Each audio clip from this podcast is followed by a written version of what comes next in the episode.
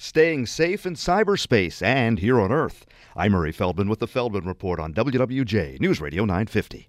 If you're using a new online site for purchasing, check the reviews not only to see if the company's on the up and up, but also to see if other customers have had positive experiences with the site. Unfamiliar sites could pose problems.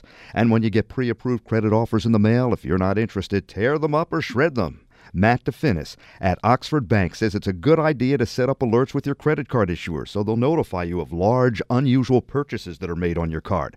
And many parents carry their children's Social Security cards in their wallets, a bad thing to do. Matt DeFinnis at Oxford Bank says store them in a safe place instead.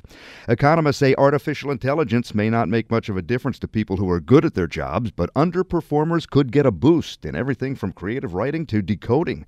Business Insider says AI can do what decades of education could not: equalize the American workforce. With the Feldman Report, I'm Murray Feldman, WWJ, News Radio 950.